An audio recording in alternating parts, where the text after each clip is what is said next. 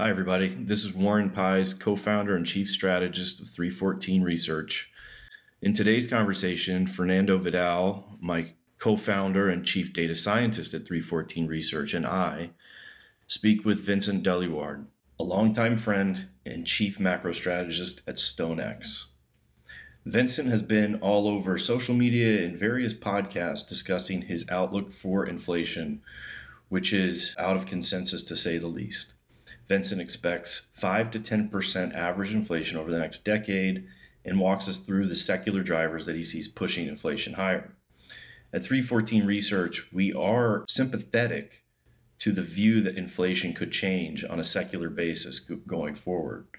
However, we do push back against many of Vincent's inclusions, and ultimately, we can't see the world evolving to the place that he gets us to. I hope you enjoy the conversation. I hope that you learned something from it, and I appreciate your listening. Thank you. Welcome, everybody. This is a podcast by 314 Research. It's a special edition. We have Vincent Deluard, Director of Global Macro at StoneX and also professor at McGill University, uh, with us today. He is a friend of ours for a very long time. We worked, all three of us, together at Ned Davis Research for, for many years before we kind of all went on our separate paths. Warren and I got back together for 314 research and we continue to speak with Vincent. So we're very excited to have him here today to, to discuss all the things that we've been talking about and all the things he's been talking about. So that's uh, Vincent, and I'm Fernando, and of course, Warren. Let's get started. Uh, thanks, Fernando. I appreciate being here. I mean, we, we talked about this for, for a long time. And um, I couldn't think of a better day to talk about macro, the Fed, inflation, and what might lie ahead for markets in 2022. So, where do we start? Well, I'm going to start by just saying uh, this is awesome. You know, we have for for everybody kind of watching this or just thinks we're just kind of uh, acquaintances. We're actually three really good friends, and we've been close for probably a decade now. We've debated markets, hundreds of times at different stages of uh, uh, uh, of recent history. Mm-hmm. And I, I, speak to Vincent myself probably every week.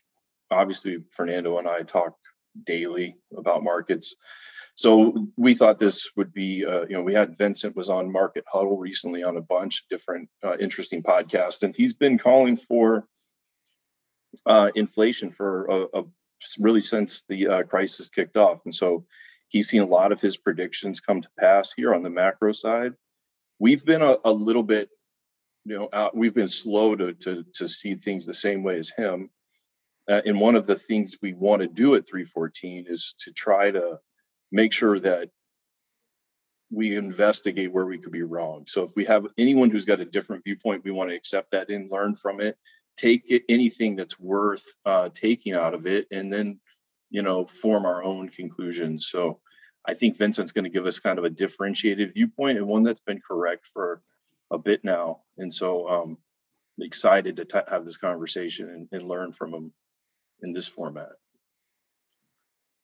So tell us, Vincent, you have you you you've been waiting you've been waiting a long time to to take a victory lap on inflation, and it seems like you're kind of there now.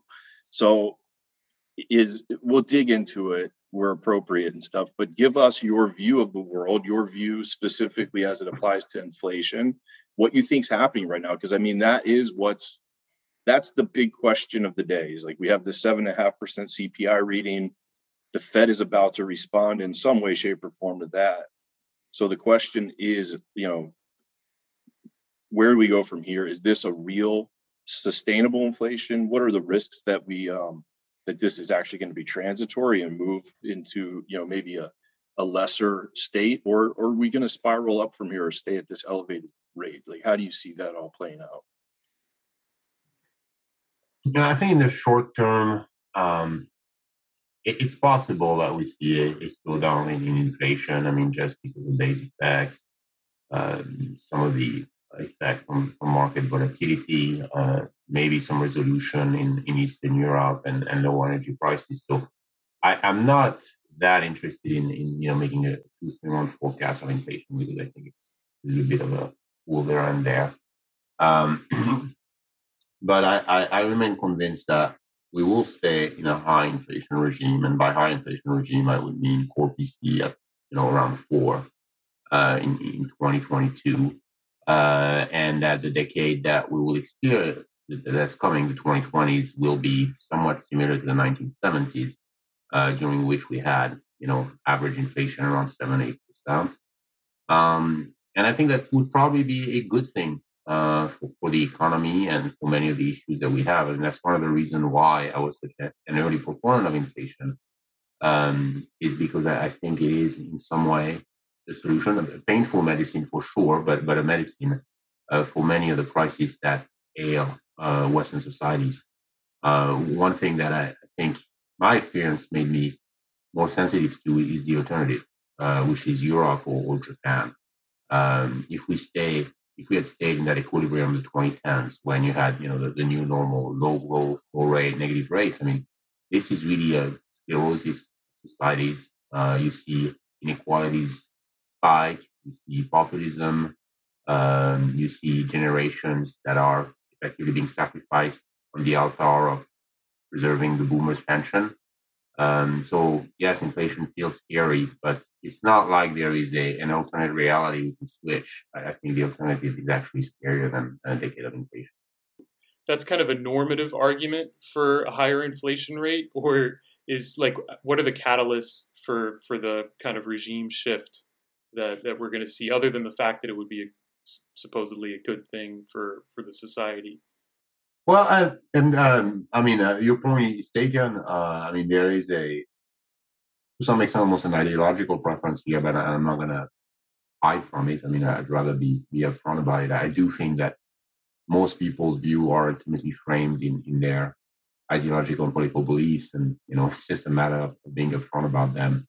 Um, but uh, in terms of the the immediate um, drivers of that transition, I mean, there's hours of, podcasts and recording on that topic, so I'm not going to go through every argument to me, the most important one, I think, to understand why we don't have inflation now, we have to understand why we did not have inflation, but disinflation for, for 30 years before that. Uh, and one thing that I find interesting is the first time you hear the term great moderation from the Fed, which was from Greenspan, uh, was in 1994. Uh, and the great moderation referred to the surprising disappearance of, of inflation the U.S. economy was growing fast and not generating inflation, which was um, unheard of until the 90s. And of course, Greenspan being Greenspan, he attributed to his own genius uh, and the fact that the Fed had, you know, finally quashed the inflation spirit. Really, what happened in 1994, China had devalued its currency cumulatively by 70%, um, and had started to open its economy. Um, so suddenly, had the term was eventually coined as the Great Doubling, uh, kind of the global workforce had doubled with, with China, India, and uh, the inclusion of Eastern European countries before communism. Um, and then China was really just the first domino to fall. Uh, because China devalued its currency so much and started to subsidize production, um, it forced its neighbors to do the same thing. So in short succession, you had the, the Thai baht crisis, the Indonesian rupee, Korean won, and pretty much, you know, all in a row, all of East Asia started to adopt the policies of China, which are demand repression, subsidizing production, and using a deeply undervalued exchange rate uh, to, to increase exports. Uh, so that was, of course, massively deflationary in the West, and that's that's why you can see, for example, if you get CPI, if you get a durable goods component, it starts to break off from the general trend of CPI because of, of, the impact of China. I mean, economists refer to this as the Walmart effect, but really, you need to go one step further you know, where is the stuff that you buy in Walmart made? Um, now we have to understand why China did this because they had a massive baby baby boom in the 70s. There was basically tenure in China when you can make babies after the Great Leap Forward, before the one child uh, policy. So you had this huge influx of worker in the early 90s. We need to find jobs quickly, and China was too poor to provide these jobs to the domestic economy. So it had to turn to this colonial model, and then it spread that throughout the world that was a deflationary shock for the West. Now, my contention is that this is over.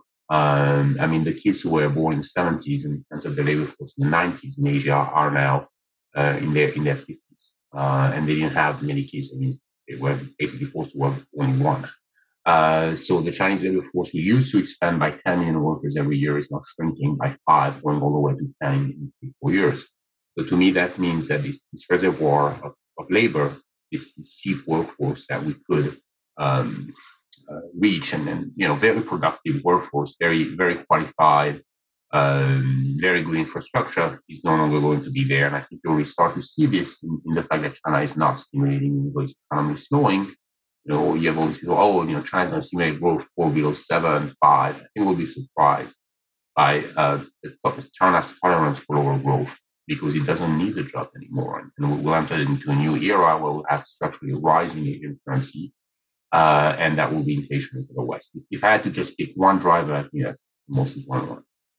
I, I, think that what's interesting about us is that in some ways, if you read our research, you might get the impression that we have a disagreement. We had a disagreement last year about like the transitory versus structural nature of inflation, but I think it when you when you take a step back and look at the secular drivers of disinflation, that's where we have a, a strong agreement with uh, 314, and that's something you've done a lot of work on it, uh, and we've traded notes on this for for a while now and, and, really like we had that new world order report last year and, and, just getting to the point reiterating the point you made which is when around 1998 2000 when china comes into world trade organization that's when durable goods prices fall rapidly in the united states and that has been the when you decompose uh, cpi basically in, in prices that's been the the disinflationary tailwind of the last 25 years. So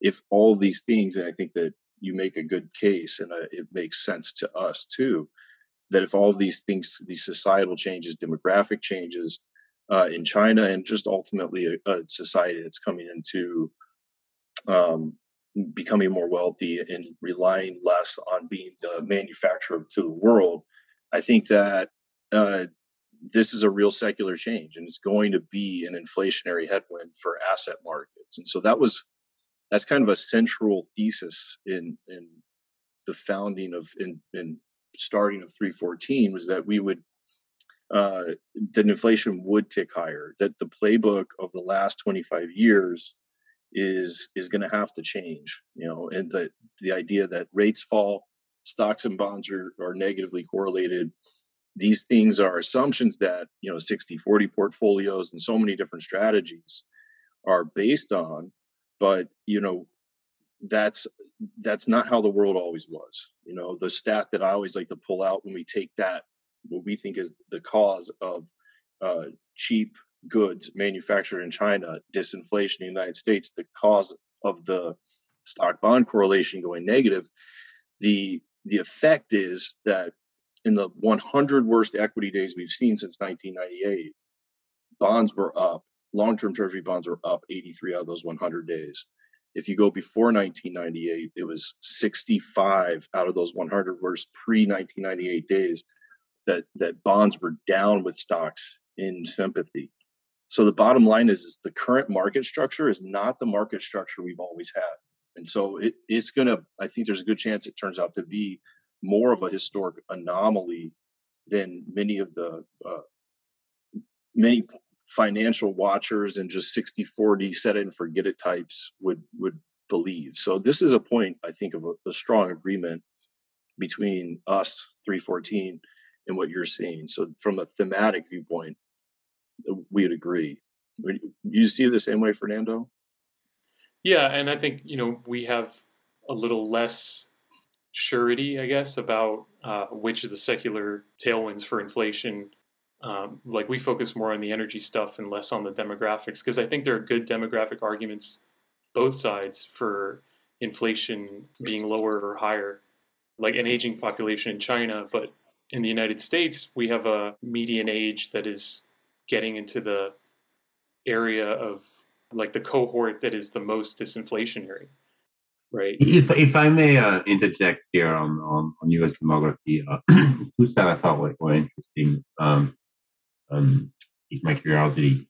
One is the, the the average age of the U.S. farmer is 59 years old, um, and the second one is the turnover uh, among truck drivers last year was 90 percent. And the average age is about 50 also for truck drivers. And, and I think it, it, matters for some of the inflation bouts that we're seeing, um, especially in the, in the sense of that, oh, it's going to be transitory, the supply chains will, will fix themselves. Well, you know, if you make it impossible for, for truck drivers to operate because of new regulation on, on drugs and testing or vaccines or whatever, they're, gonna, they're not going to fix themselves. And then the, the farming issue, um, you know, obviously maybe contribute to, to inflation for, for much longer because you, you can't really just bring to the farmers. Well, it's a reflexive process, right? Like if the price signal is there, I doubt that the average age is going to stay at 50 or whatever it is. Like the price mechanism is such that you know people are not just going to sit on the couch when there are these enormous wages available for people doing those jobs. And the fact that the U.S. has this bulge of a population that's moving into the most you know productive working years of their life um, you know just feels like there's a pool of capital a pool of uh, labor there that is kind of emerging into that highly those highly productive working age years. And then we have another mass that's moving into uh, retirement where the preference for things like durable goods drop dramatically and the preference for services uh, increase right? So we have this bulge that's getting older and they're going to consume less uh, uh, goods, but they're going to uh, ask, they're going to need more things that are labor oriented as opposed to durable good oriented. So, like, I think what you're saying about the Chinese demographics and manufacturing and all that is true, but there are other sides of the argument. Like when people talk about inflation and demographics, aging populations are usually an argument for a disinflationary uh, uh, impulse right? Uh, there's been a good study that yeah, from the Bank for International Settlement that actually found that it's kind of a, um, uh, if you want, a a U-shaped curve. Uh, yes, some aging uh, is deflationary, um, especially when you get this, this kind of um, demographic dividend, right? One big generation, few kids, few parents. So that means your dependency ratio is very, very low. You have a lot of your population that's active and working. That's deflationary. But as you as your population ages past that point, then your dependency ratio starts to rise. Um, and then you know if we get to a point which is you know not that crazy. I mean, in Europe you have uh, Italy, you have for example less than fifty percent of the population is working. Uh, in part that's because of unemployment and no female participation, but in large part it's a very old society. Um, you know, if you have just you know one person out of two that's working, um, the and, and, and we subsidize the consumption of the other half, um, eventually you have you know more money chasing your your production capacity. So you're saying like a shadow labor participation rate kind of uh, goes down uh, with the aging population in that. Yeah, I would say especially in the U.S. where we have this this uh, inflation index pension system. Uh, you know, one of the disinflationary arguments that I hear a lot is, "Oh, we can't have inflation because we don't have unions anymore." Uh, well, first of all, I, think labor is making a comeback. I mean, you saw that with the the, the big strikes, the, the, CAT, even the Canadian truckers to some extent. I mean, it's a good thing, in my opinion. But you're seeing these guys are getting really good good, good raises. Uh, but also, I think the the difference between now and the 70s and 70s, we barely had social security, barely been voted, right?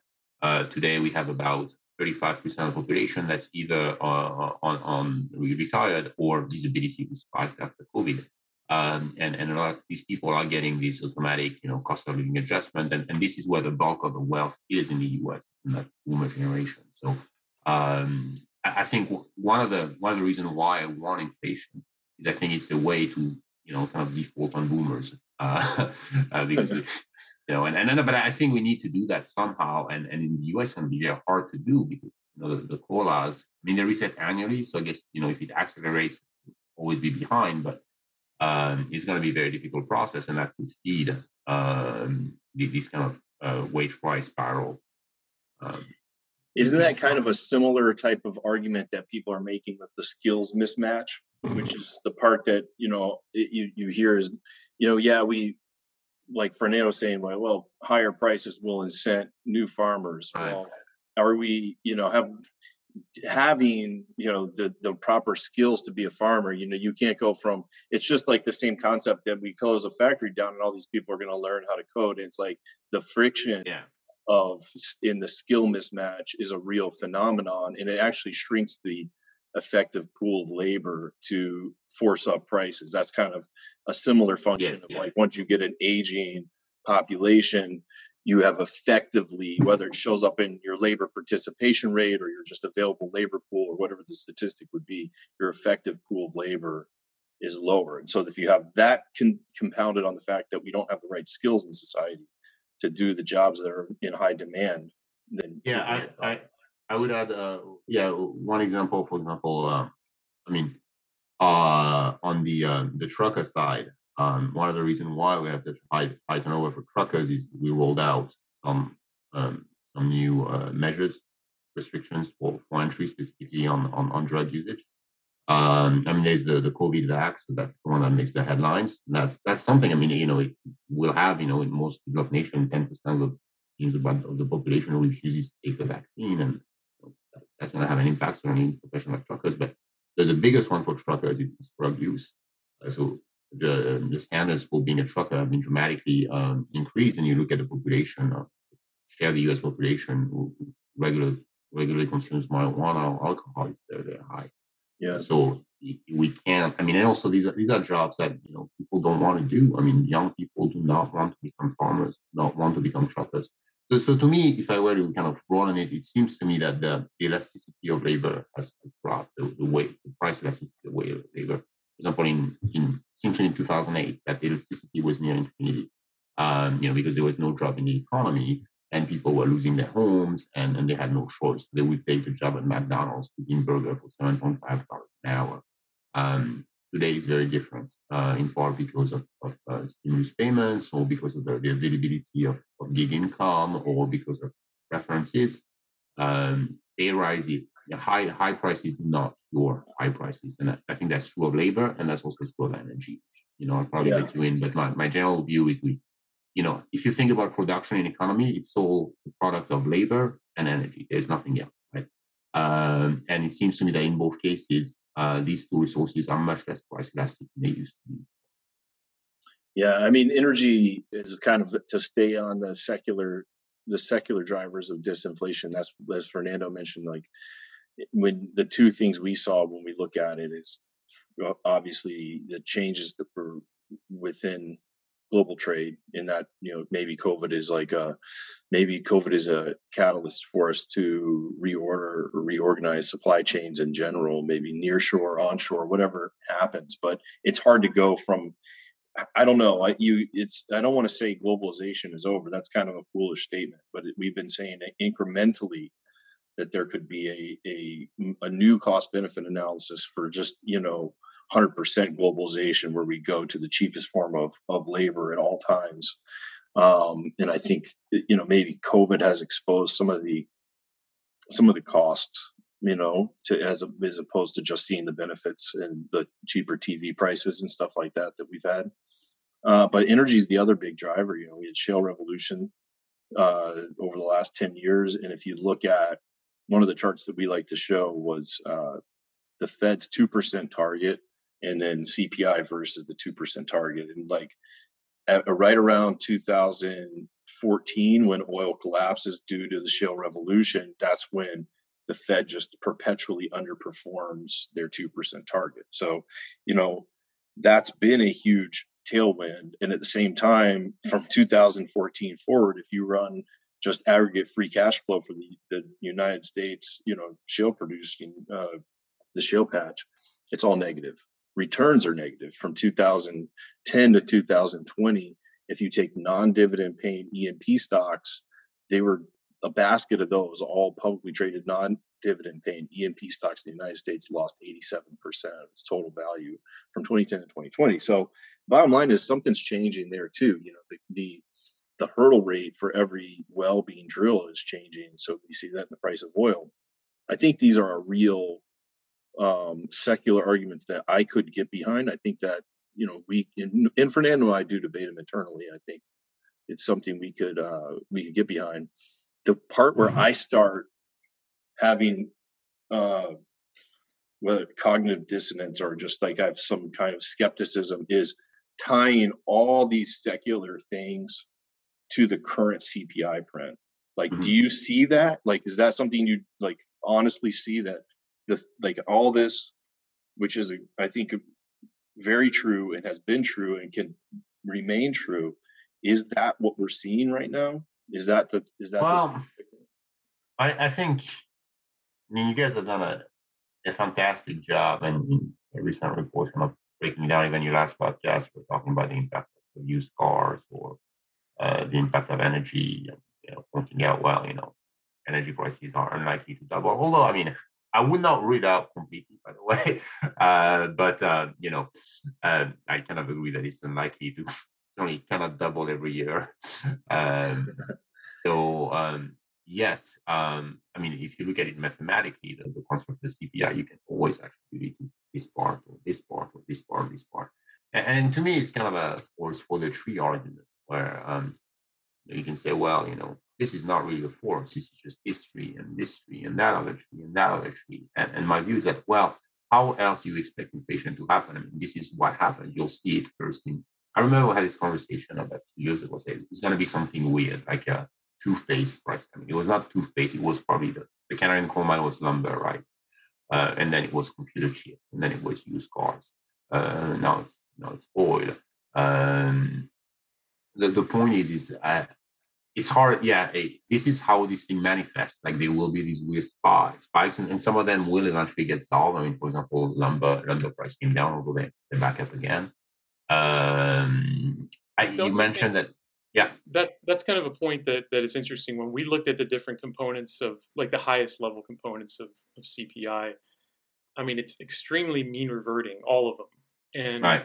That's one of the reasons why headline inflation has been was low pre-COVID was because whenever one thing was zigging, the other one was zagging, and it feels I don't know. Looking at the data, you could make the case that um, what's essentially happened uh, to explain the most recent inflation, not necessarily the inflation that we'll see over the next 10 years, is that a, a specific uh, one time event that affects the entire system as a whole caused all of the different cyclical components of inflation. So, all the stuff we've been talking about truckers' wages go up, and then tons of people become truckers, or tons of you know people become programmers and the wages go down all that kind of thing like those things are uh, idiosyncratic. They don't all happen at the same time, but because of COVID, we've just synchronized all these different things. And if you look at each component on its own, you're like, yeah, it's high, but very few of them are like enormously higher than they've ever been in the past. The reason that the, the sum total is high is just because all of the peaks happen to happen at the same time. That just like looking at that makes me think once this systemic effect of you know stimulus and uh, supply chain restriction is removed, things will kind of go back into the kind of uh, uh, buildup of inventories, buildup of people trying to acquire the skills to get these crazy wages that we're seeing, and things will kind of uh, go become out of sync again as all those various things get um, uh, go back to being idiosyncratic as opposed to systemic. I have a counter argument to that, but um, before that, I, I meant to ask you a question. So I, I listened to your last podcast, and you mentioned uh, things easing in the chip side, and uh, specifically for used cars. And uh, my car is about to die, um, so I, I want to know uh, what makes you think, like, um, what is the data that that that makes you think that the the spike in used car prices is going to go down? Yeah, so we've seen the first increases, not month, not twelve uh, year over year, but like if we, like I have access to this high frequency data feed that gives you day by day pricing for different vehicles, and just recently in the past couple weeks we've seen the first kind of weakening of of those trends.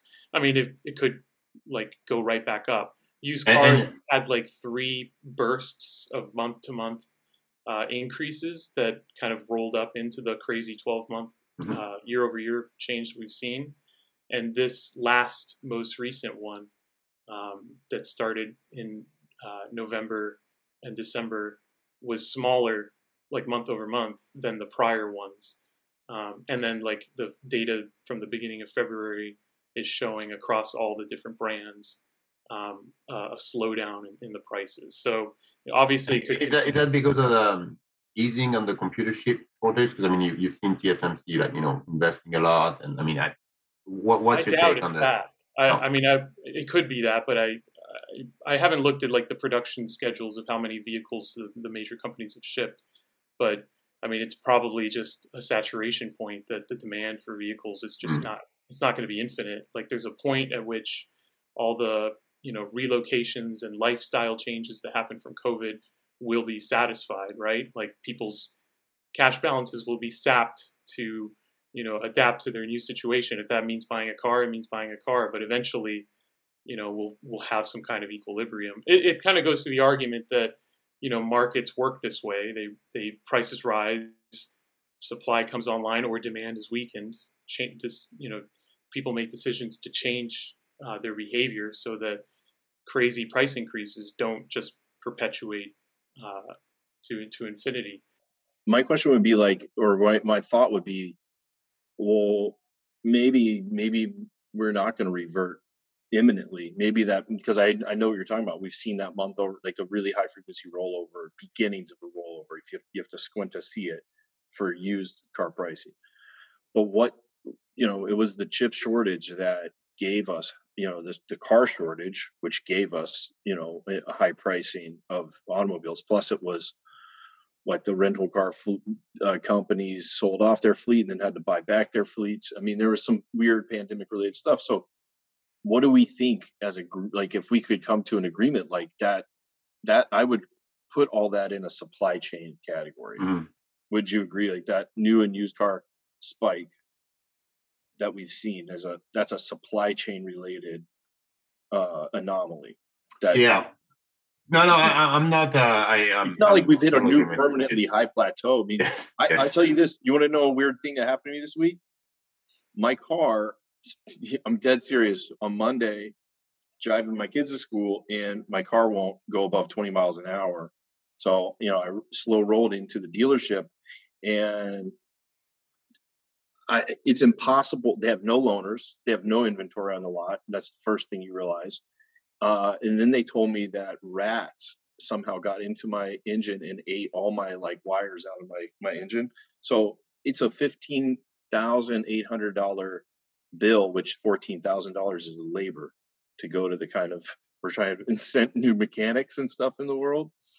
Um, thankfully, it's covered by my insurance, but like they have no way of I, it's impossible for me to get a rental car right now. I'm haggling with that. It's impossible for me to um you know like they i'm at their mercy basically. And and and when i say what's what's kind of like an eta can you give me any eta nothing no no i mean i you you can't get they told me you can't get an oil change without a two months ahead appointment there so the point being is like this sucks there's nobody wants to be in this world. So like I think that the idea that we've hit a new type of like version of the car industry with these prices and this type of service level, I think car manufacturers are getting angry with dealerships and consumers are getting angry with dealerships and I see this as something that's going to when it reverts is an open question somewhat, but it will revert, right? I mean that's what we're it, we would all assume, right?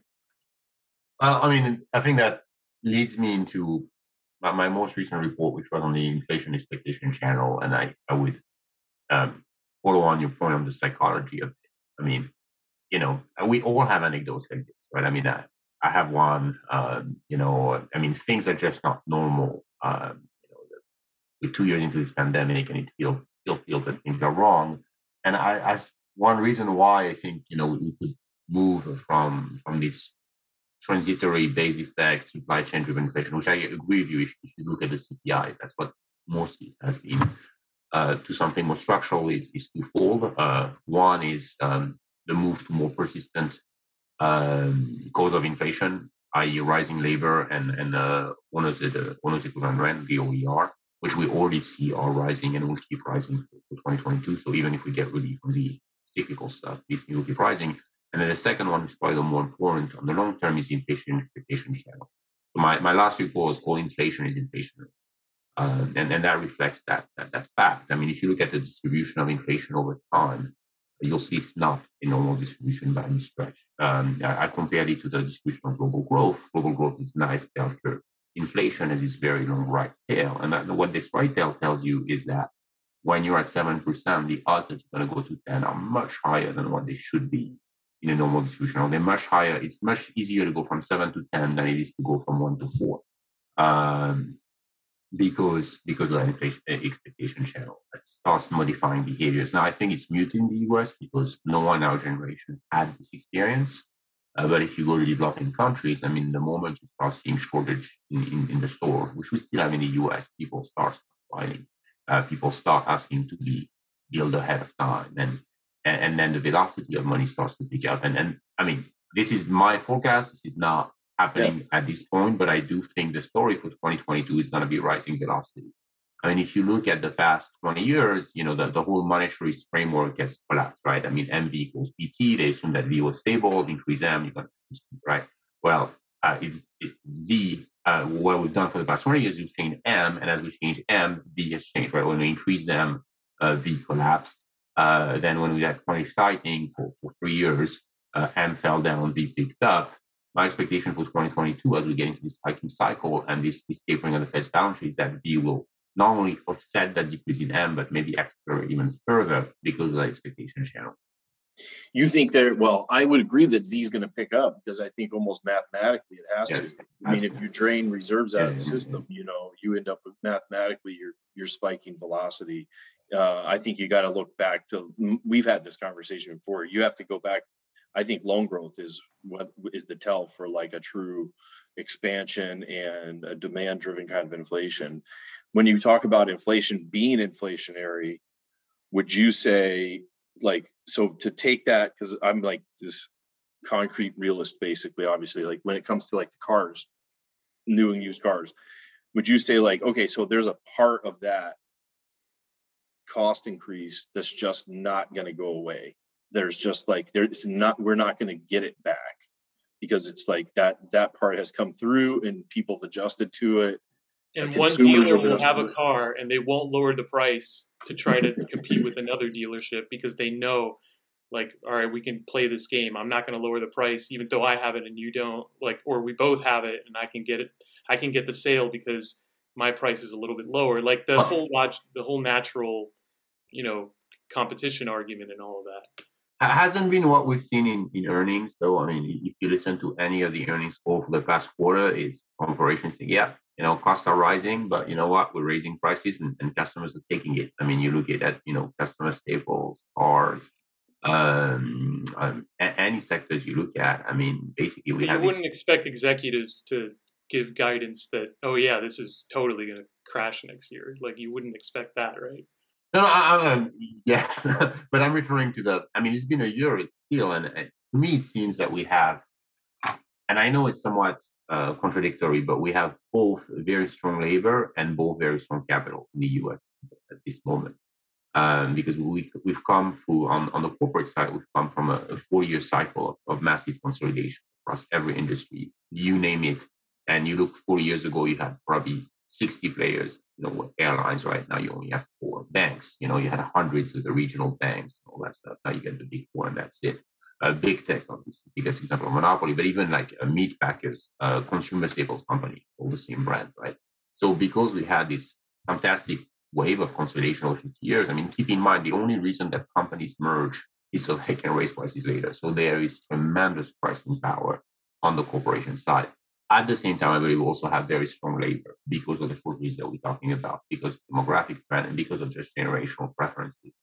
Um, so I don't know how you solve this. I mean, the, me, the way you solve it is is both both, you know, try to upend each other. I mean, we raise we raise wages and then we raise prices and then we keep going uh, until someone blinks. Well, when you look through, go ahead, Fernando. You have some. No, I was just gonna um, I was wondering about the study you did looking at. Uh, I bet that that even holds in the U.S. Like during the 1970s, inflation trended. So if you do some kind yes. of analysis, um, you'll you'll see that. But I I wonder in how many cases where you know you get wage price spirals, it's because of um, political or system like issues with the country itself. Like you know the United States is a different kind of country than a lot of countries, right? So uh, if you have high higher prices here, uh, you can create businesses that will meet that demand, right? Um, in a lot of cases where you get the right tail of inflation, you don't have that mechanism because there is a political reason why uh, the prices rose. You know, it, it's illegal to bring new supply online, or the government wants it to be that way. Um, so it's just you worry about uh, applying those kind of um, treating every country equal in that way and doing a big data set like that across the world. It just feels like the United States has a lot more labor market flexibility, capital flexibility. Um, just it's a more dynamic environment that would allow. I mean, like you said, I, I totally agree. It's true. There is less competition today than, than ever. The S and P 500 is probably a bigger proportion of um, the total value of all companies than it ever has been. But that need not always be the case, and uh, I I don't see any reason why if you know car dealerships decided that they wanted to collude to keep prices high or whatever, there wouldn't be some kind of startup that comes along that tries to upend that, or some kind of peer-to-peer exchange, or some you know miracle. I, I don't want to be Pollyanna, but some kind of miracle of the capitalistic system that would come in to address that, uh, at least in the United States. Uh, whereas the places where you get those spirals out of control, um, less so. Just wanted to love that, that you're being Pollyanna. I think you that's the role you usually play. Well, I just want to counterbalance, you know, American uh, exceptionalism, uh, and I think people, it's great, and I agree with most. This whole thing of like what's happening now is the way it will, it will continue to happen, and it's the whole Malthusian thing of you know, oh, we have a, a billion people, and next year there'll be three billion, and we'll all starve. It's like no, people will go like crazy trying to figure out how to make the land more productive. That's what will happen when food prices. No, and, and by the way, I, I agree on, on that. It's the amount of timing. My, my view is not some sort of apocalyptic scenario where, you know, end up right. riding motorcycles and that's, that's like, but my view is we're going to get a decade of high inflation, uh, maybe 7%, you know, on average. And, and that is a good thing. By the end of that decade, I was going to say we could get on board with you because I think earlier you said four percent, but that was probably core. So seven yeah, percent headline. Because yeah, I was going to say, you know, three four percent, we could probably agree that that's a reasonable estimate, but uh, seven seems very high. uh, you know what the CPI was between 2010 and 2020? The average CPI reading, Vincent, is was 1.7 1.7 percent. So you think when we go back between 2020, call 2022, we already got a good head start at seven and a half percent. To 2032, we're going to average out at seven percent. Let's say between five and ten. And, and I do think that would be a good outcome. I think by the end of this decade, uh, it will be wonderful. Your student loan debt crisis will be solved. Uh, whoever still worries about public debt you know, I there are still some people who, you know, oh, the debt clock, you know, well, that will be gone. Uh, what do you think will happen to and, Pardon me? What happened to rates over that period? Well, I, am glad that because I think this is the, the next stage of the conversation. Um, I, I, think initially they will have to be suppressed, and if you talk about this more, what we expect the Fed to do, I think it's yeah. going to be very hard to have like you know very you know positive. I mean, my view is in financial repression, you need a decade of GDP negative real rates to solve a lot of these that we have. So um, I mean, rates will start to increase until it breaks thing. The question is, you know, how fast that happens. We can talk about this later.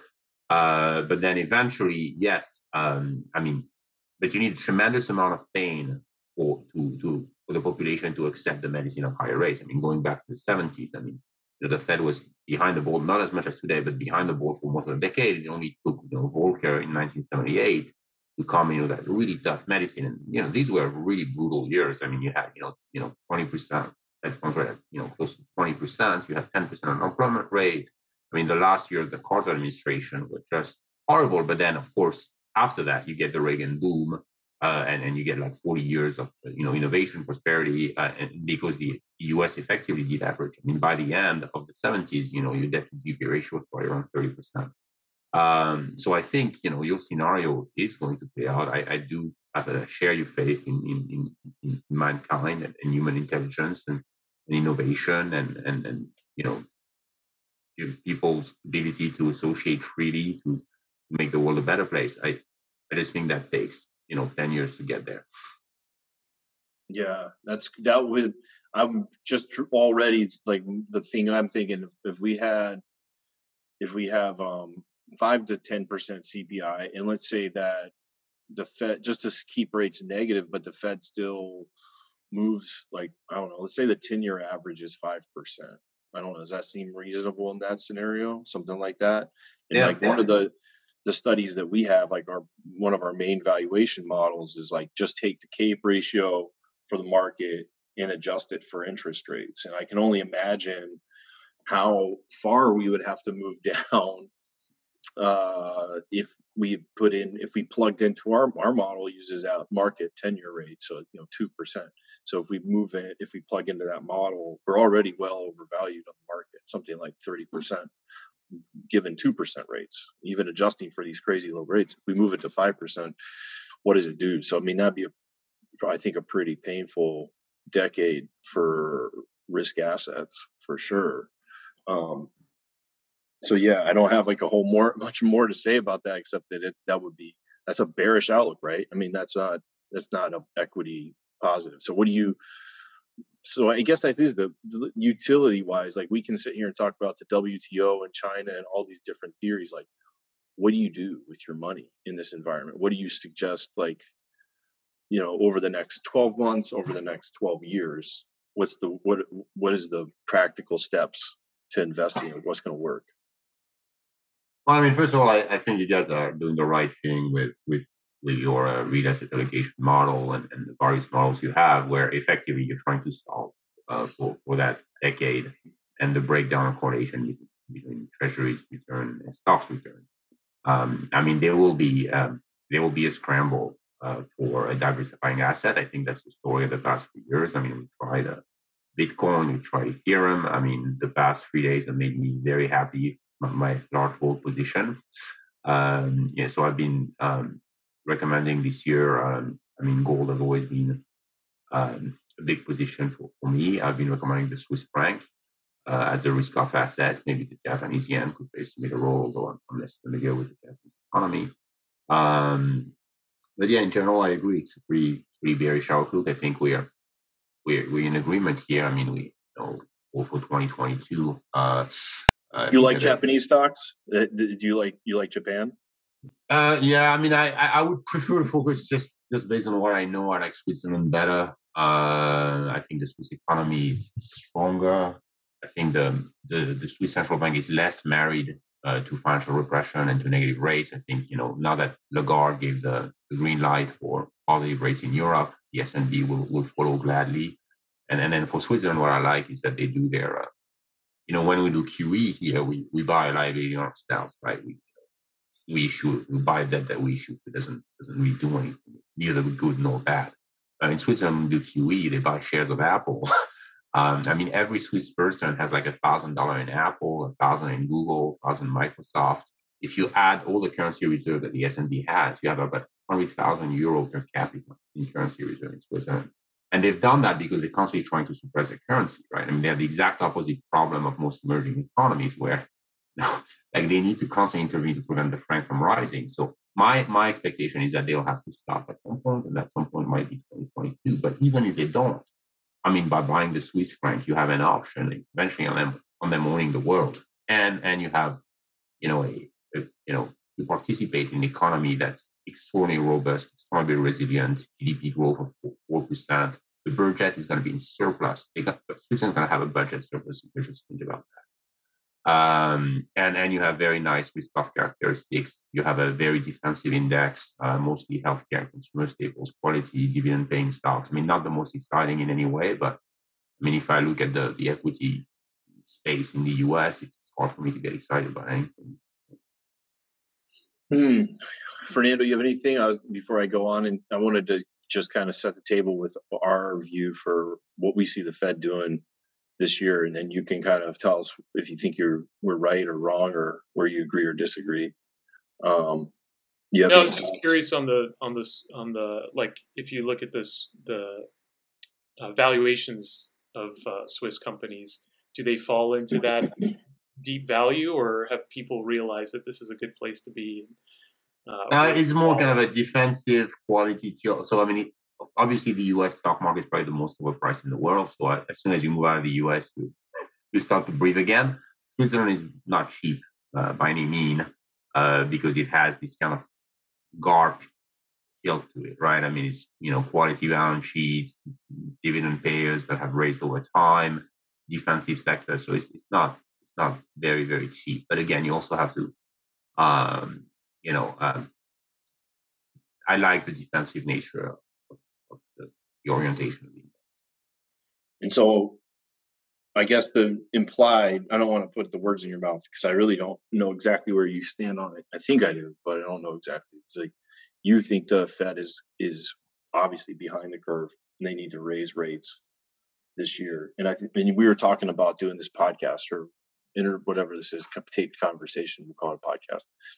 Um, and we said like, okay, where what are our main different points that we have, right? And it was basically the economy's ability to handle higher interest rates, right? And then the durability of inflation, which I think we kind of mm-hmm. talked about the durability of inflation a little bit. But the main thing that we see is the economy is is uh, we are we are very skeptical the economy can handle the, the the hawkish forecast for the Fed.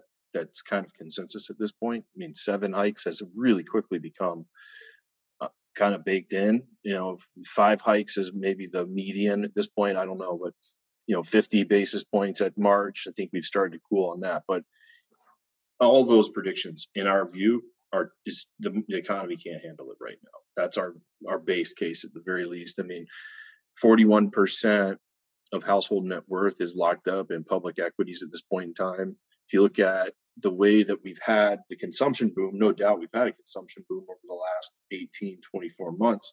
It's really been fueled, and both of us have looked at charts like this, where we look at household net worth and then go forward two quarters to how much consumption. You get this wealth effect that then affects um, household consumption.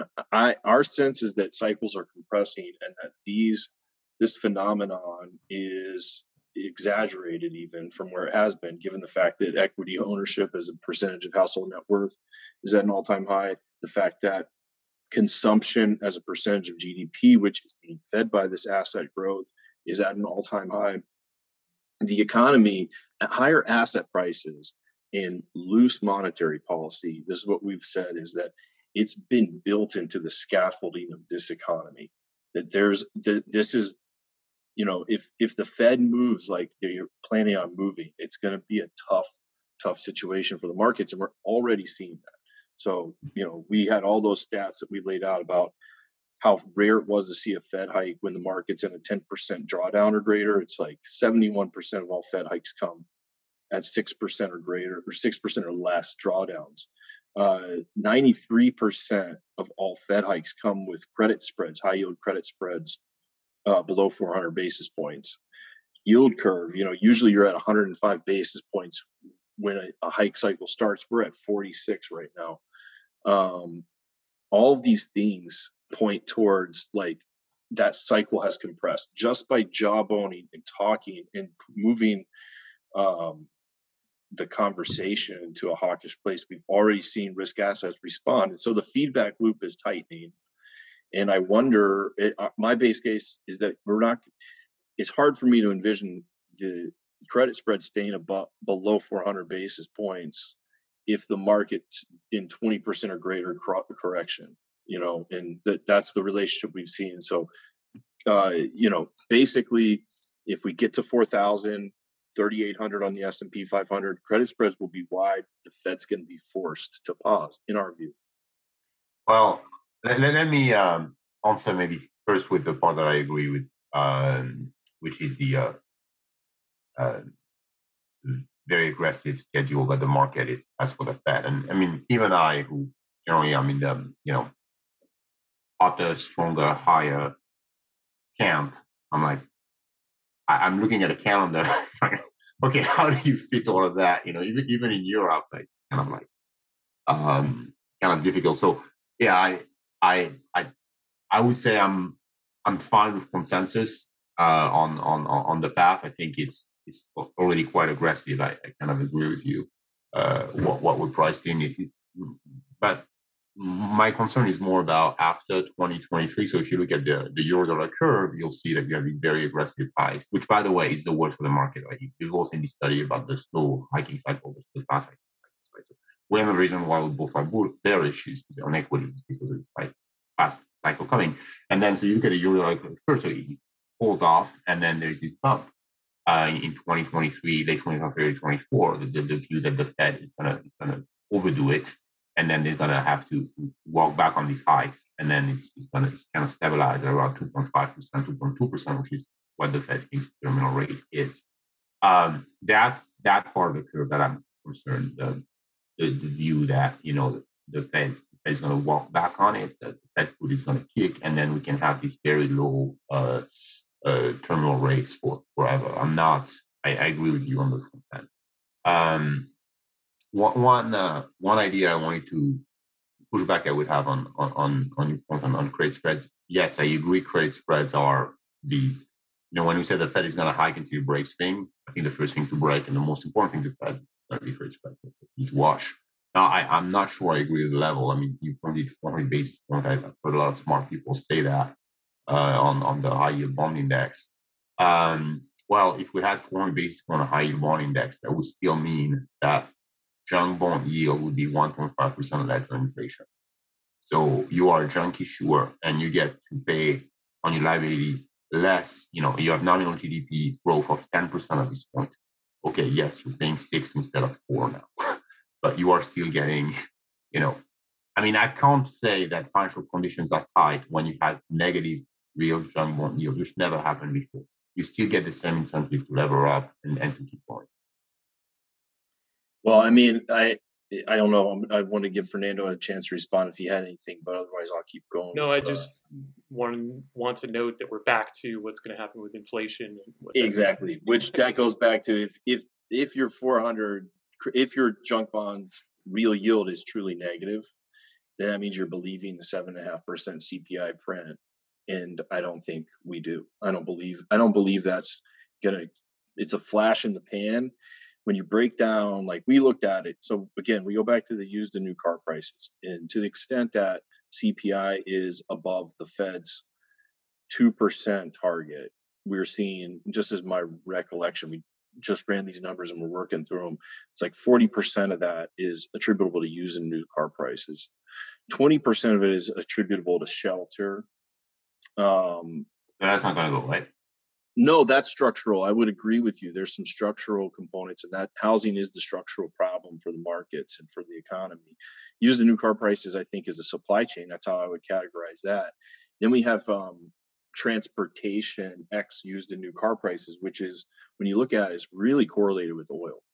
And that is what was that percentage, Fernando? Was that 12 or 16 percent of the excess? Um, uh, I'd have to go back look at the. Let me get my let me get my number. I got the numbers right here. It is another twenty percent. That's another twenty percent in the excess above CPI's uh, the Fed's target on CPI. Um, and then you have food, which is twelve percent, and you have everything else, which is basically eight percent. And that's how you get to the amount of CPI that's above the two percent target. So you take forty percent away from used in our new car prices. I think you have to ignore that as supply chain. Energy is so volatile. I mean, you've seen that X car transportation component flip negative many times. So we're at 90 bucks on Brent. We're there about $91 on Brent today.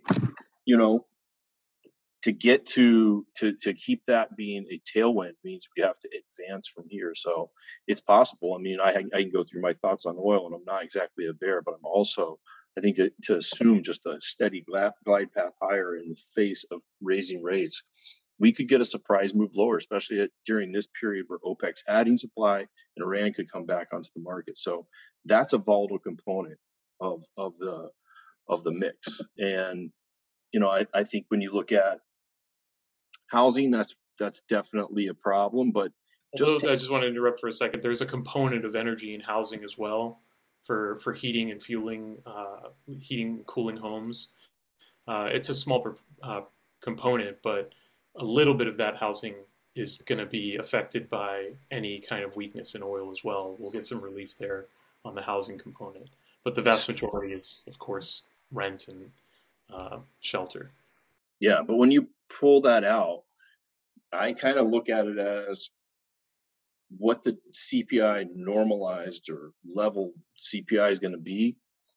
Uh, and I agree. And housing works the lag, or housing inflation and OER works about an 18 month lag. So that we've already baked in inflation out for another year at the very least on the housing side. So that's why I say it's structural. And we, I agree with you. I think the housing market's underbuilt by about 6 million units in the United States right now. So we're in a real tough spot there. But when I start looking at the numbers at seven and a half percent, that's not the number to come to a real junk bond yield, in my view. And if oil was to swing lower at any point, all of a sudden you could end up with a CPI at three percent, maybe even a little below it, depending on what the other stuff does. But I mean, um, let, let me just, and I don't want we already had the inflation conversation, and I, I, don't want that to spend yeah, yeah, yeah. much time on this. Um, one thing I'll put um, on, on, the real jump on the argument, yes, okay, my, I assume inflation will stay at 7.5. It's probably going to slow a review. Uh, the problem is we have so much to go. Like uh, when when the Fed, so let, us look at prior pauses in Fed cycles. So the um, when it paused in 2018, you know, when, when Powell did break things, uh, your real junk bond yield was 5.4%. Uh, when the Fed paused in 2006, you know, after this very, very long cycle of 25 basis point every meeting, the real junk bond yield was 4.5%. Um, so yes, I, I, understand we get some relief from, from inflation, we get some spreads lower, but like right now we're at minus 2% on real junk bond yield. And uh, so we can have a lot of that cushioning until until we get done. And to me, that is the key indicator. No, the, the, I don't think the S&P 500 matters all that much and how overvalued it is. I don't think to me this is this is the one. Um, but more broadly, one, one idea I'd like to throw is we seem to spend a lot of time talking about the Fed put. Uh, you know what, what, might trigger it, where is it, um, when it happen. I, I think what we should think of is what I call the Fed short call. Uh, so we've been used for four years of having, you know, the Fed as a put under the market. I would argue that right now the Fed has sold a, a call against future market gains. Like, let me flip the argument on its head and say, what do you think the Fed will do if the S&P 500 makes a new high in 2022? I mean, this will be the green light for them to hike. And to me, that is that if you think in terms of risk reward, uh, I kind of agree with you that there is a Fed put. I just don't know where it's at. I think it's lower than what you think it is. Uh, and it will be very data dependent based on what inflation does, yada yada. So it's a soft put, but to me the call is very strong. So to me that that argues for like you know um, uh, more downside and upside for at least 2022. I agree with that. I think that's actually um, how I pictured this year. So like when when we came into the year, it was like we had to do our outlook, and the outlook was we saw a big correction, but ultimately earnings grow at eight percent which you know okay that's reasonable uh, multiples contract reasonably you know you end up with low single digit total return coming out at the end of the year so nothing there's not armageddon here and the reason i think we're going to have a pullback and then the fed put does kick in and that's a buying opportunity now if we don't get that weakness i don't have any reason to buy this market if we were to stay at 47 4800 overvalued levels on the market like I did I agree with you. There's not a whole lot compelling about just being outright long at that level. I think that um, you know, but we're already down to 43, 55 right now. And you know, and if you look at the way going back to the credit spreads and just our basic thesis is that this stuff's going to happen much faster than people expect the cycle compression thing. So you go back to our credit spread argument and you see that kind of uh, parabolic shift higher in spreads with as equity sell-offs move from like 10% to 20%. That's a key place. So we're at what 355, 360. I haven't even checked. Like, what is the what is the mechanism? Is it a liquidity event, like, or is it because you, you seem to indicate that you think earnings are going to grow at 8, 10%, which I kind of agree with that. So, I mean, are you worried about corporation not being able to service the debt? Uh, I mean, you know, you have a duration of like five, seven years on on, on most junk bonds. Well, I think I it's a risk premium. I think it's a valuation. It's a risk premium and it's a, a, a value. So it's, it's, it's a market driven thing, not a cash flow driven thing. Yes, yeah, yeah. And I do, and you know, I don't think that I think earnings are going up, and I think multiples compress. When multiples compressed aggressively last year, we went through whenever rates rise, you see multiple compression. It's just like a pretty standard mm-hmm. process. Mm-hmm. So I would expect to see multiples compress this year. Uh, I would, ex- and if there's turbulence in the equity market, it almost it it almost always flows into mm. the high yield market. I mean, it's just I, I would say I don't show me a case where we had a bear market in the equity in equities and it didn't affect high yield. So, you know, I think we're a lot closer. It could be if we got the downside volatility in the equity market, I think we could be at that 475 credit spread, uh, high yield credit spread level that we saw in 2018 when the Fed reversed course. So, yeah, and that was the last time they hiked rates with a plus 400 spread was last hike in 2018. And I think Powell will remember that as a mistake. Yeah, one um again, I we had a conversation. Inflation was much lower; it was 1.5 percent in 2018. Yeah. So, okay, well, but we, say, we, don't want to okay, get so we don't want to get there again. But let's okay, say we're in summer 2022 and CPI I, is now at four percent. You know, right, right. I think four percent is probably. I would agree with that. Uh, right, that's by summer. So let's say the Fed hikes to three times or something, does mm-hmm. one and then 50. We're in the summer. The equity market's down 20 percent credit spreads, high yield credit spreads are at 450 basis points. All of a sudden, this picture that we're laying out is much different. Yeah, yeah, yeah, yeah. I, I, if, if, things are the way you describe, I, I would agree that that, that could get together. One, uh, um, one element that I, I, I would like to add to your analysis, which I think matters quite a bit, uh, one of the historical comparisons, especially 2018, is that it's a global tightening cycle. Um, and one thing that helped the Fed in, in, in 2017, 2018 was the fact that the BOJ and the ECB were, were super easy, did not move rates, they kept QE going. So what this did is as the Fed hiked rate, it sucked in capital uh, from Europe and Japan. You know, the basically this massive aging population with massive surpluses, like close to a trillion dollar surplus between Europe and Japan. And that was just being sucked in into the US Treasury market and into US assets. So that really cushioned the impact of rate hikes on uh, on the economy because you're you you curve flatten because you know you people could buy long-term treasuries. Another thing that was happening in 2008, uh, which which which is, which is important, is that you could earn an arbitrage profit by buying U.S. Treasuries and selling euro for the one year or yen one year. And this is what the regulator requires of insurers and banks in Europe. If you want to take a position in Treasuries and you have to kind of risk-free um, you have to hedge the currency, but you don't have to match the maturity. So they would match a 10 year bond uh, with a one year forward contract sale short, and they would earn about 150 basis points return that way. That arbitrage opportunity is gone today.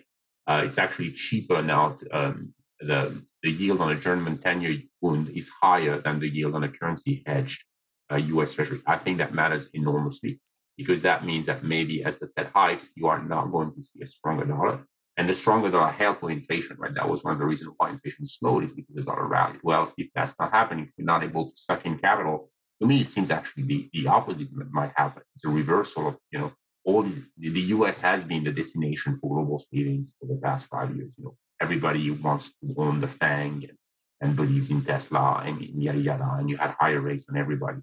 If in a risk-off move you see this money money come out, kind of like the 70s, then you have the Fed that starts to hike, and then the dollar goes down, and then that makes the, the whole situation a lot more complicated. So I wanted to hear your yeah. thought on that scenario. That's a good thought. I mean, it's good. It's interesting. I mean, what do you if that means weaker dollar coming in, uh, into this cycle? Uh, it does change the playbook a bit, and it's funny because like when we look at our real asset allocation model, it's got a weak dollar positioning. Our we have a dollar model which is basically all technicals and trends, and that's still long for now. But we're we're positioned for what I'd say a, a weak dollar playbook. We have uh, emerging markets are one of our larger equity positions. Value stocks is a, a big position. Commodities are a big position, and gold is the largest position in the model. So you know this is like a, uh, this is kind of a Vincent weak dollar Vincent uh, allocation, and so I mean, and I eat my own cooking, so my money's invested alongside that model. So I mean, I, I see it that way the way I'm thinking this cycle is uh, the way it's we're going to write about this probably next week and Fernando might have more to add on this with breaking down the CPI. But I think that energy in oil is really going to be the, you know, is either going to be the thing that saves the Fed or is the wrecking ball.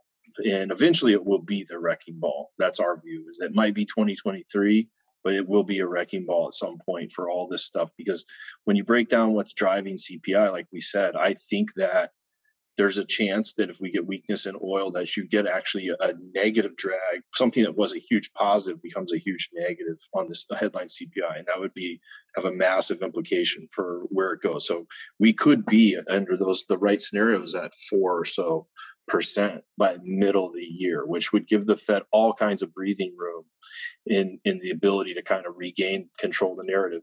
The way i think that this expresses itself you need to have energy in your portfolio mix. So if you if you get the opportunity that we've been saying to buy high quality stocks, that's been our, our base case. You need to also add energy, which will never make it into any high quality factor portfolio because energy is going to be it, more of a diversifying asset than maybe anything else on the menu this year, in our opinion. You know, it's like if you see Treasury selling off with stocks at this point, if you see you know certain correlations changing i think that energy energy stocks oil exposure if you can get direct exposure that's going to be the best diversifying asset going through the year and in a hedge somewhat to if things go wrong yeah um, i mean i'm glad we're i mean our outlook's are actually quite close i mean especially when it comes to positioning um I, I, I would broaden that to, to real assets in general. I mean, if we do get this this dovish pivot, I mean, imagine imagine you know the uh, the Fed does ease like the the rally in gold, in metal, energy, and commodities. Uh, I mean, you, you get you know you a pretty strong economy, four percent inflation, and the Fed is easing. uh, I mean, this could be the, the perfect scenario, and that, that kind of uh, brings back a, a, thought I had. As you know, I, have I've owned gold for a long time, and you know I've, I've, made money. But you know, most gold people are a little disappointed with, with the way it trades. But I I started to be sympathetic to the idea that gold is kind of the ultimate leading indicator of, of what things does. And if you look at how it traded, it started the big rally started in in 2018. You know, and, and what did gold see then? I think what gold saw, saw was that the Fed would would over tighten and then would have to reverse back. And it saw that with the you know six months um, uh, notice, right? Eventually, in the winter of 2018, Powell realized what he was doing, and and you know, and so we had this you know 40 40 percent plus rally of gold. Then gold probably saw through the whole COVID inflation, you know, and had this big move to 2000. And then for a year, like you know, a year and a half now, very disappointing. You trading range, you know, 1,700 to 1,900, no trend. Man, I you know, I saw inflation at seven percent. Why is gold not doing anything? Um, I think what gold was telling us, it was first digesting the gains from before, but it was also seeing the, the upcoming hike from the Fed. And, and that's why gold was, and was not right. Now, I'm very encouraged to see this move, you know, to 1,900. And, and the, the question that I have is what do you think gold is seeing right now? Why is gold rallying, you know, shot up in the past two weeks? Is it that coming Fed people dovish? Or is it more my scenario of a weak dollar and then persistent inflation? It, of course, both of them would be compatible with that. Mm-hmm. I, yeah, no, I mean that's what we were writing it last in January was like actually we wrote it last year was like we think if you we think 2022 is an analog for 2018 or maybe 2018 is an analog for 22. So nothing really if you look at the asset menu for 2018 nothing really did well. Enough, everything was in the red, including gold. But if you kind of zoom in, gold bottomed earlier than everything else. And yeah, July, I think. Yeah, had a great rally. And I do think it was looking through and seeing the Fed was going to make a mistake. It's looking through the tightening into the eventual um, weakening. And I think we're getting, uh, I, or loosening, I think we're getting the same exact signal now. And it does kind of reassure us like these are compressing cycles. Like gold is everything's happening so fast. We haven't even hiked an interest rate. We're still doing QE. And here we are. We're down, what is it, 11, 12% now on the S&P 500 at close today. Heading into the long weekend, I would imagine credit spreads just are 375 or so high yield spreads. We pull up on the Bloomberg, and you know the yield curve's at 46 basis points, and gold is rallying. Like these things all tell me that this is going to be a shorter hike cycle in a more violent set of circumstances coming together than uh, the consensus believes. I think that's where we're out of consensus ultimately.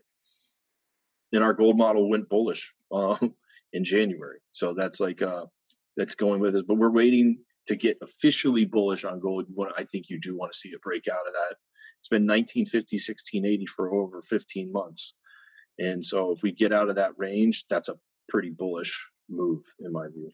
Yeah, to me, the most bullish bullish thing about gold is is the fact that it rallies when all of your other risk off assets are failing. Right? I mean, you see treasuries uh, flattened down, big sell-offs. You see Bitcoin cratering, um, and, and, I think just that demand of what you know, really what you founded 314 on the notion that people will have to reinvent, reinvent their portfolio, and that iterative process of looking for an asset with negative correlation attributes. I think gold is, is, is winning that race, and that's you know, Bitcoin won that race for four years, uh, mm-hmm. and and see what it did to the price. Yeah, yeah. Well, um, you have any el- anything else, Fernando? Is this? I think this feels like we got a pretty good. Uh, I don't want to go over hour and a half here. Uh, you think we covered everything? Any other questions outstanding before we wrap it up? I think it was a pretty good conversation. I think we covered a lot. Yeah. Um, I think that we did. I think that you know by the end of the conversation, what I heard was Vincent basically you know came around and saw the world in our way.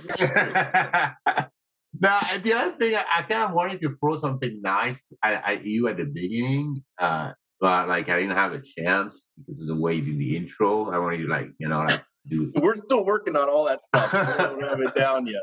We don't know how to do intros or any of that stuff. It's gonna be. If you want, I can throw. I, I just want to throw some love. We'll here. probably okay. tape something different, but it was endearing. Fernando's uh, intro was endearing. I liked it. I know, I know, I, I know, but I yeah. So basically, I don't know. What, what, uh, what, did you want me to just throw like a, a couple nice things so that you can have? Of them? course. Well, anything nice, yeah, I, I in the, I, please, in the trailer for this podcast. Yeah, yeah. Just uh, make a clip show of just all the compliments, and then I'll play that whenever our, one of our calls are bad. You know, all right. So let, let, let, me go for it. Um, I mean, I, I really wanted to to to thank you, uh, you know, for, for, being the friends you have been, and, and really two things in special, especially one one Fernando for, for teaching me how to code uh, I still remember when, when I started Ned Davis Research, you had this infinite patience and, and, and talent at explaining things with patience. And I, I, really think it makes a difference for, for research these days. You have the people who can code and the people who cannot code. Uh, and, you know, if there are any young young people who listen, yes, get your CFA, get your MBA, but get a book, Python, R, whatever it is, but learn to code. I mean, this is this is the world we live in, and and, and I think the it translates into the research that you do, like the, the quality and the depth of the research you can do comes uh, from your ability to uh, explore very large data sets. Uh, and then the other nice thing that I, I wanted to say to, to Warren is I, you know, I, I still remember back in the days when, uh, you know, we were in Ned Davis Research, I think both of us were very passionate about market and, and still are. Uh, and, and, because we're so passionate about markets, we, we often ruffle feathers uh, and and I remember that we used to support one another. And now I look back at these fights and they seem petty and, and silly. And but um, I think it's that desire that that ultimately stems from from a passion about what you do uh, that that helped us produce this research. And I'm glad that we we wanted to do good research, and this has been always uh, our our driving force. And I think this is what has led us to where we are today me with this, you know, very successful product at StoneX and you with this really fantastic product you launched at, at 314. And um, I think, you know, passion, attachment to the truth, and, and persistency in what you do uh, is what what explains your success today. Well, I appreciate well, after that. that. Yeah, I appreciate that as well. After that incredibly nice comment, let me do one. Uh, I just wanted to say that I look back at the time when all three of us were working together as the greatest years of my career, being able to have these conversations every day in the office. Wonderful. This is going to be great. Yeah. yeah, yeah. Vincent, this is going to be your profile picture. we are screen grabbing that. But yeah, I do appreciate that. I do. I I, I remember the one thing I would say, Vincent, uh, is uh, when we got to NDR, we both were uh, buying TBT, which is a short bond ETF, and I hope that we've learned something since then. Well, I, I thought so. I, I, thought I had two nice things I wanted to say, but one was that, and I thought I was the better one. The other one was giving me understanding modern money by uh, uh, Randall, whatever. And yeah, we were on the MMT thing before it was cool for sure. You um, were you. I, I didn't know about it. It was so clearly like the. It's hard to read that understanding modern, but I, I came back to it over the years. Like I probably read like three times now. Um, and it, it was, um, yeah, and it was like 2012 too. You know, it was, a, it was a long time ago. Yeah, no, I mean honestly, it was come. It came from a place of like I lost money trying to short bonds, and I was like, why is my mental model of the economy in the bond market not working? And that's where I found uh, MMT. I don't think everything about it is right, but I think you need to understand it. And like that was a huge help for the next 10 years. Now the whole world's thinking about it. It's like we have an advantage on the whole world because we've already been thinking about this for 10 years. So yeah, it was um but in, in any event, I mean hopefully we can do a conversation like this more often and collaborate in other ways and maybe do some short ones, just updates and uh, as topics arise and like as these things happen and everyone the, the future evolves and is different than we all expect anyways. But um but and uh, truly though appreciate the kind words and i in uh it is special to get to work with your friends. That's why i love working with fernando and i love that you know you and i have stayed in touch and are still doing this and basically bring bringing our careers together. So honestly two of the smartest people definitely smarter than me and i'm not just saying that two of the smartest people i've ever met and I'm really happy that I get to just trade ideas with both of you. I mean, I was I wasn't supposed to be able to do this stuff, so I appreciate it, and I'm glad you came and and uh, took a little bit of heat from us, Vincent. And like I said, hopefully you get to do it again. Yes, I will. All right, guys. Now I gotta do real work. All okay. Right, thank you, everyone. This was fun. Do it again. Bye. Bye. Thank you. Bye.